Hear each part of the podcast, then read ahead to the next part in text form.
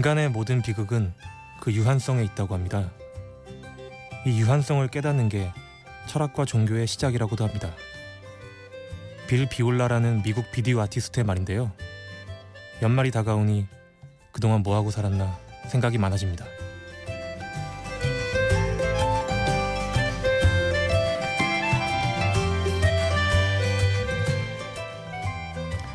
심야 라디오 DJ를 부탁해. 저는 20대 끝자락에 서 있는 정상혁입니다.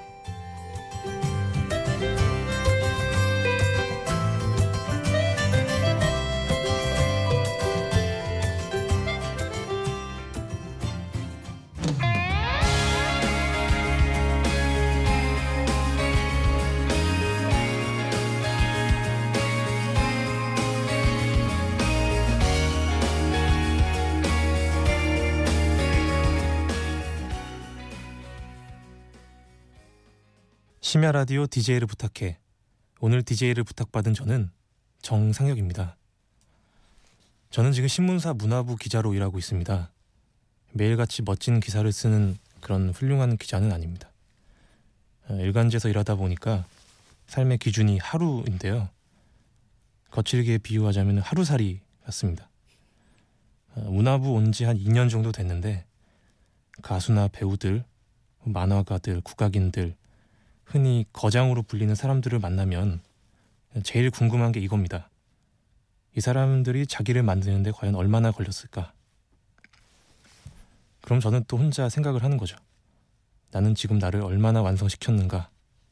완성이 되기는 되는 건가? 오늘 제가 하고 싶은 얘기는 시간에 대한 겁니다. 뭐 한 것도 없는데 20대가 끝장이 나고 있구나.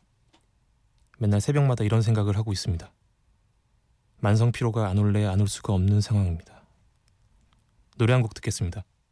김현우의 거짓말 같은 시간.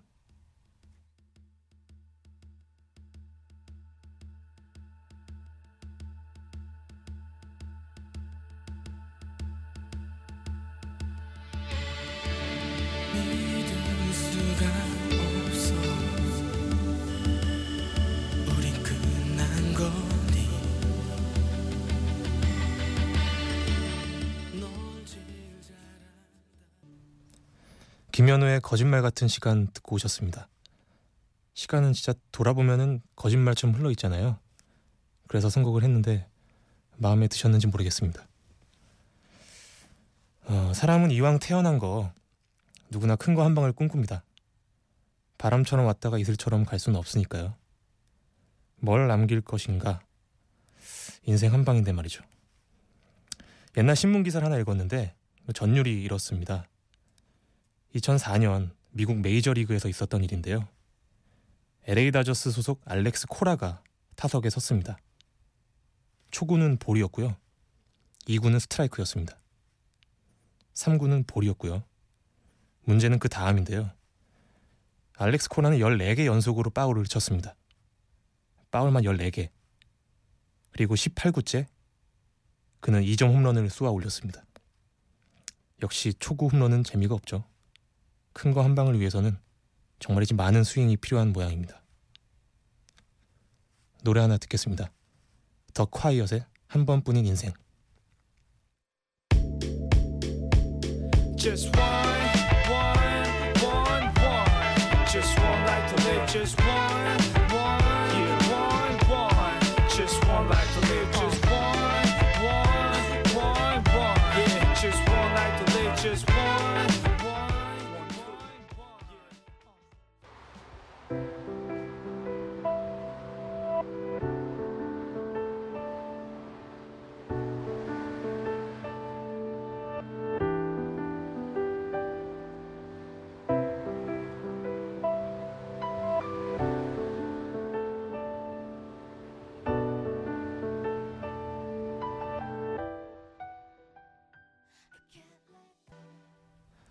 더 콰이엇의 한 번뿐인 인생에 이어 들으신 곡은 에픽하이의 1분 1초였습니다.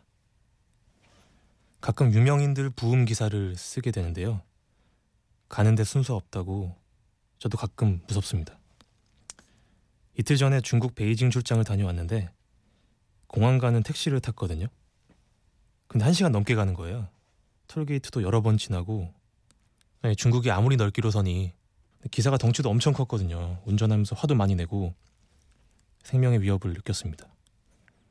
한 치 앞도 못 보는 주제에 우린 영원히 살 줄 알죠.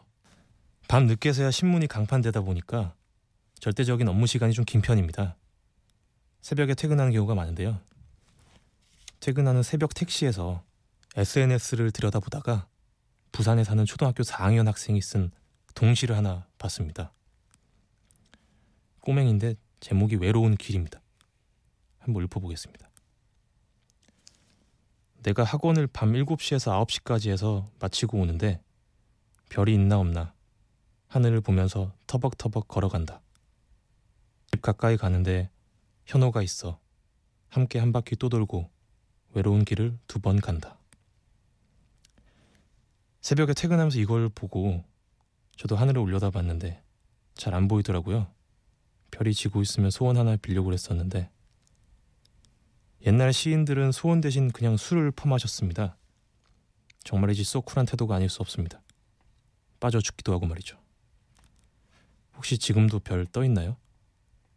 김범수의 별이 진단에 듣고 오겠습니다.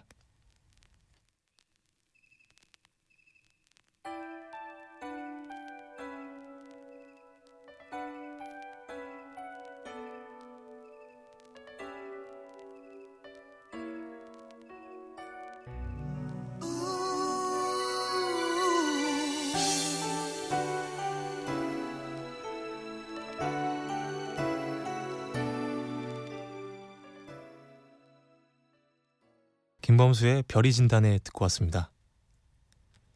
11월 셋째 주에 취재차 우즈베키스탄을 다녀왔는데요. 거긴 지금 우기입니다. 겨울의 시작이 우기와 함께 옵니다. 풍경이 참 쓸쓸하기가 그지없는데요. 그 많다던 김태희들도 없었습니다. 이건 계절에 대한 얘기인데요. 저는 개인적으로 몸에 살이 없어서 그런지 추위를 많이 타는 편입니다. 해도 빨리 지고 밖에 오래 있기가 힘들고 나무 잎도 하나 없는 계절입니다. 생각에 잠기긴 참 좋습니다만 일단 생활하기가 참 힘들죠.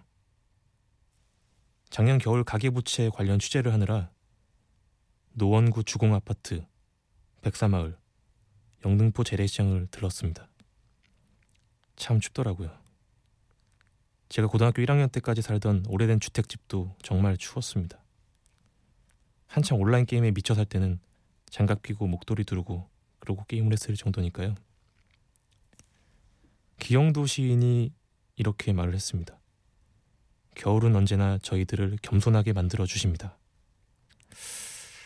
근데 밖에서 일하시는 분들이 많으신데 아직 첫눈도 안 왔습니다만 빨리 봄이 왔으면 좋겠습니다. 잭슨 5의 I Want You Back 듣고 오겠습니다.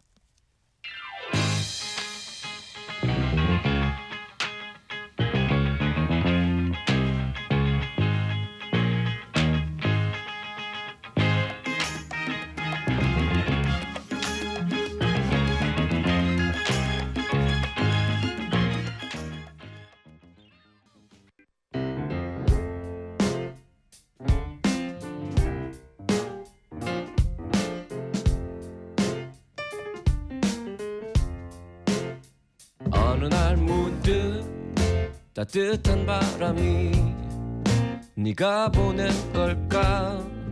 네 냄새가 나 참 향기롭다.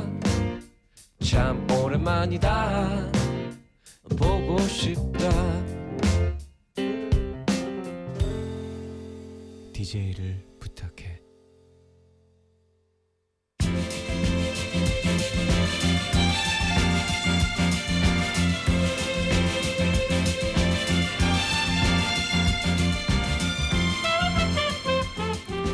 제가 마이크 앞에 앉은 지도 시간이 꽤 지났습니다. 제 얘기를 듣고 있는 하피디는 무엇이 궁금해졌을까요? 듣다 보니 궁금한 이야기.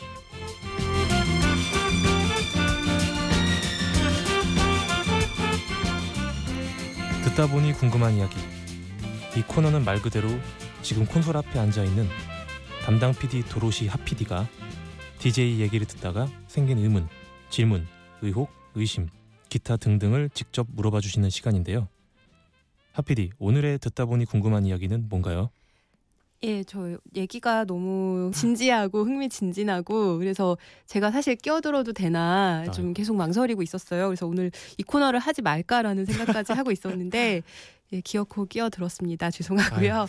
그 사실 기자라는 직업은 저는 너무너무 매력적인 직업인 것 같아요. 근데 어, 뭐 흔히 하는 말로는 노숙자부터 대통령까지 만날 수 있는 직업이다. 정말 너무 매력 있는 직업이다라고 하는데요. 만나셨던 분들 중에 좀 인상적이었던 취재원이 있었다면 좀 소개해 주시면 좋을 것 같아요. 그러니까 뭐 제가 예전에 사회부 있을 때 네. 그 친족 살인 사건이 벌어졌었던 적이 있는데 그때 그 살인범의 어머니가 좀 기억이 나요. 근데 제가 이제 그 집에 갔어요. 그래서 어머니랑 얘기를 해야 되는데 왜 아들이 아버지를 죽였느냐고 제가 물어봐야 되는 상황인 거잖아요. 아, 정말 참담한 심정이셨겠어요. 근데 뭐 저는 예. 시키니까 해야죠. 뭐. 예. 물어봤는데 우유를 주시더라고요. 어, 그래서 저는 그냥 아주 기본적인 상식으로 손님이 가면 내오는 게 음료수잖아요. 근데 우유를 주셔서 저 그게 좀 충격이었거든요. 그러니까 이분은 제가 배가 고팠을 거라고 생각을 하신 거예요. 음, 그래서 야, 그 우유를 마시면서 아, 좀 이런저런 생각 진짜 많았습니다. 그러니까 내가 지금 해야 되는 일이 있고 이 사람은 나한테 배가 고플까봐 예, 그러니까 네 먹을 뭔가 죄책감이나 그런 건 아닌데 네.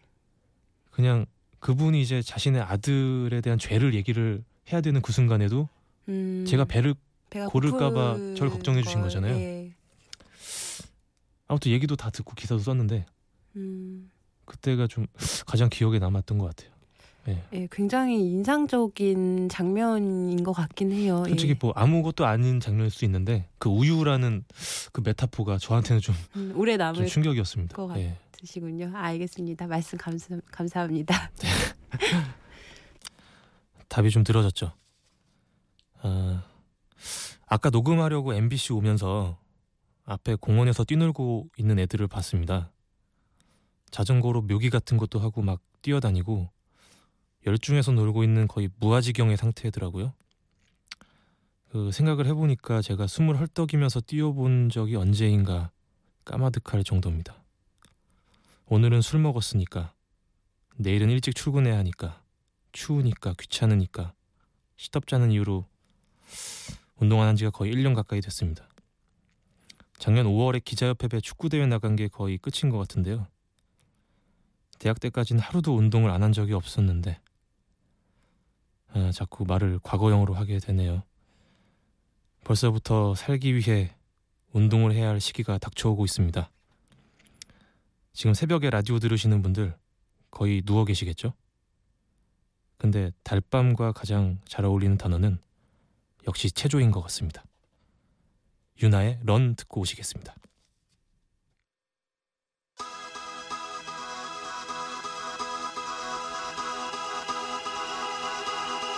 숨이 차올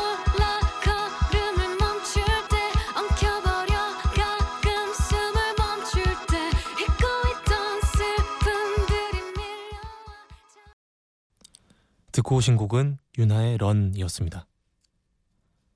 시간이 지나면서 꿈과 가까워지는 사람이 있고 멀어지는 사람이 있죠. 자문을 해보면 저도 이 둘 중 어디에 서 있는지 좀 대답하기가 힘듭니다. 글 쓰는 사람이 되고 싶었는데 직업적으로는 그 꿈에 가까워진 것 같아 보입니다. 근데 과연 내가 쓰고 있는 이 모든 문장이 내가 바라는 그런 형체를 띠고 있는가에 대해선 역시 대답하기가 힘듭니다. 하고 싶은 거 하려면 결단이 필요하고 그 결단은 어느 정도의 희생을 또 필요로 합니다. 호구지책이냐 꿈이냐 지금 굉장히 우회적으로 말을 했는데요. 우리 젊은 미생들 고민만 많고 행동이 맘처럼 쉽지 않은 초보 직장인분들 힘내십시오. 저도 똑같은 고민하고 있습니다. 다음 곡은 프라이머리가 작곡하고 래퍼 이센스가 노래한 독입니다.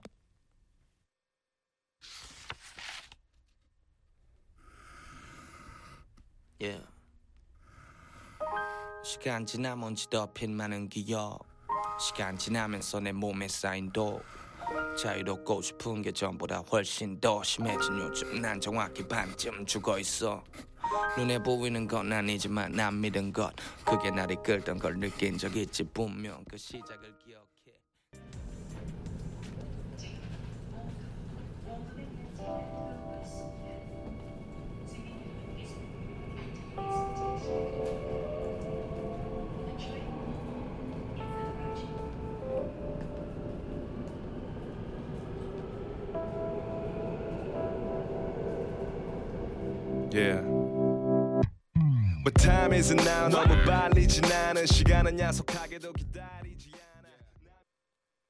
빈지노 노래 3호선 매봉역이었습니다. 꿈에 대한 노래였는데요. 만약 내일 죽는다면 어떻게 될까? 허망하진 않을까? 이런 생각 하게 되잖아요. 어젠 친구 아버님 빈소에 다녀왔습니다. 생각이 좀 많아졌습니다. 내가 내일 죽는다면 나는 과연 오늘 뭘 해야 되나? 뭘 해야 되죠? 도대체? 뭐 잘 모르겠지만 제일 먼저 떠오르는 건 역시 가족입니다. 내 식구 다 모여서 식사한 지도 꽤 됐는데 오늘도 출근할 때 제대로 인사도 못하고 나왔네요. 효도합시다 여러분.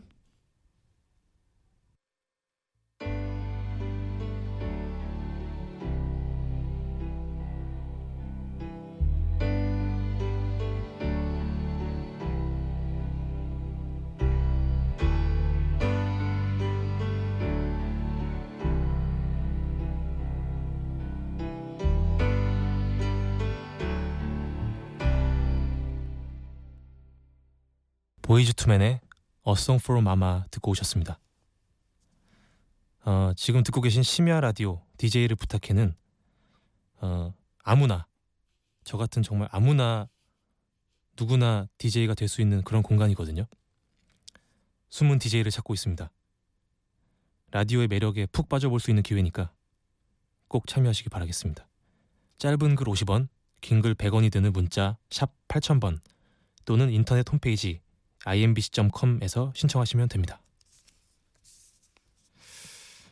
어, 이게 직업병인지 는 모르겠는데요. 매일 남의 얘기, 세상 얘기만 쓰다 보니까 정작 제 얘기를 하는 게 굉장히 낯설더라고요. 객관성에 대한 강박, 오해의 소지에 대한 강박, 뭐 이런 것들이 있습니다. 제 생각을 늘어놓는 게 조심스럽고 그러다 보니까 어느 순간부터는 아예 말을 하는 것 자체가 귀찮더라고요. 그래서 요새는 꼭 필요한 말이 아니면 거의 안 하고 있습니다. 말 많이 하면 두통까지 와요 지금. 제가 작년 7월에 K본부에서 라디오 DJ 하고 있던 가수 이소라 씨를 인터뷰를 한 적이 있는데요. 곡 쓰려고 일부러 3, 4일 동안 잠도 안 자고 밥도 안 먹고 그러신다네요. 밖에도 안 나가고. 그래서 제가 물어봤습니다. 두문불출하다가 왜 라디오를 하게 됐느냐. 그러니까 이러시더라고요. 게스트도 없고 1대1로 얘기하는 느낌이 좋다고. 저도 오늘 그 마음으로 얘기했습니다. 제가 던진 메시지가 조그만 위로라도 됐으면 좋겠습니다. 모두들 좋은 새벽이었길 바라겠습니다. 끝곡입니다. 알 켈리, 라디오 메시지. This is a radio message to my baby. And I'm begging her